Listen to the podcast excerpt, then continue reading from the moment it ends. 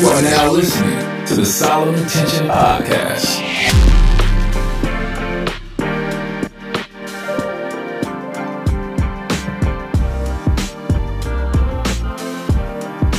This episode is entitled um, The Pain of Leadership. Um, I think so many of us desire leadership roles because we desire to make impact or we desire um, to make change or build things or advocate for people or some of you you may desire leadership um, for the roles or for the money that may come with the responsibility.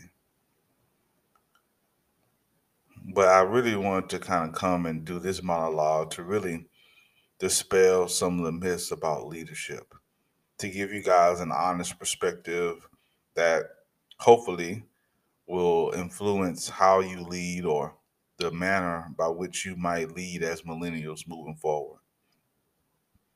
And so the truth is, there is a responsibility and a pain that comes with being a leader. I talked about in another episode how hard leadership is, but today I really want to focus on the pain and the hurt that comes along with being a leader. And so we don't have these conversations as much as we probably need to. And you might be wondering, what do you mean being a leader is hard? Or what do you mean being a leader hurts? And the truth is, these are some hard lessons and hard truths I've had to learn throughout my time in leadership, or these are some concepts that I've had to wrestle with God with and say, man, you know, you called me to be a leader. You've given me the gift of leadership, but leadership doesn't feel good. So God, if this is my purpose, my purpose don't feel good. So so make it make sense. Why did you call me to something that doesn't feel good? And I think that there be, may be so many of you who are in the same situation that I was in, and I hope that you might find this conversation helpful as we deal with the pain of leadership. Uh, Dr. Sam Chand says there is no growth without change, no change without loss, and no loss without pain. The bottom line is if you're not hurting, you're not leading. And so, if you're currently in a leadership role right now, I want to challenge you and ask yourself, challenge you to ask yourself, what pain have you been experiencing as you lead? and you may have been in a situation like me early on in your career, even now, where you thought that the pain meant that you God, this can't be where you want me to be, God. This this can't be. Right? I've got I've got some it don't make sense. But I think today's episode will tell us that if we have pain in leadership, that we're actually on the right track. So the first um the first truth or the first idea I want to present to you guys regarding the pain of leadership is that as leaders, you will be misunderstood. You will routinely find yourself misunderstood, whether it's with your peers, with, with those that you supervise, or the stakeholders that you are in contact with on a daily basis. You will spend your time largely misunderstood not everyone is going to understand your vision. They're not going to understand where you want to go, how you want to lead, your why, why you making decision that you're making. There's always going to be a critic. You will always be misunderstood. There will always be someone um, that in the room that that is not clear about what you're doing, is not clear about what it is that you're assigned to do as a leader. I think that's important because I would spend so much time trying to make sure that everyone in the building was on the same page with me because I didn't want any pushback. I wanted to make sure everyone in the building uh, was an ally. But the truth is, while getting buy in and getting an ally is important, you got to release yourself from the fact or from the idea that everyone's going to always be on the same page with you. You got to be comfortable with being largely misunderstood. Every single day, even now in my current leadership role, I find myself recommunicating expectations, recommunicating the plan, recommunicating and redirecting and trying to cultivate relationships to get us on the same page. That's an uncomfortable place to be as a leader because I think that when you first start leadership roles, you assume that when you roll out something, you communicate to the right people, then it should then it should flow. You feel like I've done my work. But but I've learned, at least in my experience, that that is just when the work is beginning. So the first pain is you got to be okay or you have to understand that you will be largely misunderstood. You will be uncomfortable on a day-to-day basis. Second pain of leadership that I've experienced is that is that your flaws will always be on display. You know, I try to tell people that leaders aren't perfect right? For those of you who God has called to leadership roles, He's calling you as an individual, as an imperfect person. And so we show up in these spaces, these high level roles, and we try to gain outcomes and we try to make impact and we try to influence others around us and we try to build things that we know can help people be successful and advocate, right? We do everything on paper that a leader's supposed to do, but sometimes that we forget that ourself shows up in the room too. And so that's why I try to encourage all leaders to do your personal work. I always try to take time even now as a leader to continuously evolve and do that do that work and work on myself because because when you assume a leadership role, who you are as a person shows up it doesn't go away just because you have a title now. So if you're vindictive in person, you're going to be a vindictive leader. If you're an insecure person, you're going to be an insecure leader. If you're a jealous person, you're going to be a jealous leader. Just because you assume a leadership role does not mean that your flaws will not show up. I actually think that your flaws will be amplified because people are going to notice how you show up in the room. And that's painful for a lot of people and so I want to encourage you to, to do the work, to always work on yourself.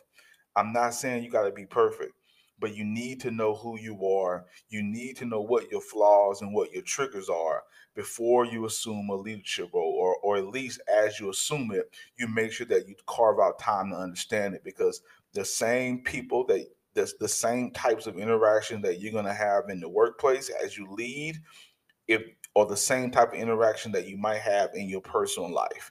And so you got to understand who you are. Like, for example, I know that there are times when I'm not patient.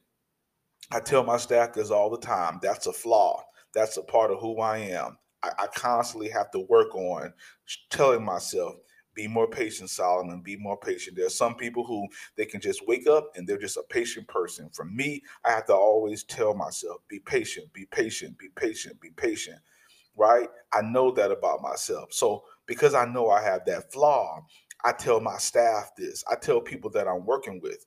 So they so they understand that when I'm pushing on something, right? That's just who he is. But they also developed a relationship to where they can remind me, hey, Solomon, we know that you want to move here, but we want to remind you of the progress that we made here. Right? They know who I am because I know who I am because I've communicated that. So that's just an example. But if you don't know who you are, if you don't know your flaws and your trigger, things that things that you didn't even know bothered you are gonna be amplified. I, I mean, I even you know in, in, the leadership role, I even heard somebody say that when you marry somebody, you know the drop the trauma and the baggage that you did not address in your single life gets amplified in marriage. I feel like that's the same way in leadership, and that's painful for some people. And then, and then I've, I've also seen how by not doing the work and not understanding that your flaws are going to show up, you can't effectively make impact in your leadership role. And you feel like, man, well, God, maybe this is not where I'm supposed to be. I'm not doing the best job. And it's, it's not even that you don't have the knowledge or that you don't have the understanding. It's that because you didn't work on yourself and you're trying to make things happen with people. And, and those people are exposing who you really are. So that's the second pain of leadership that I wanted to kind of present to you all to think about is that your flaws are going to be on display. And so if you're not comfortable with who you are and comfortable with your flaws, then leadership might be a challenge for you. And this might be an opportunity for you to start that self work today. The third concept is that leadership can be lonely.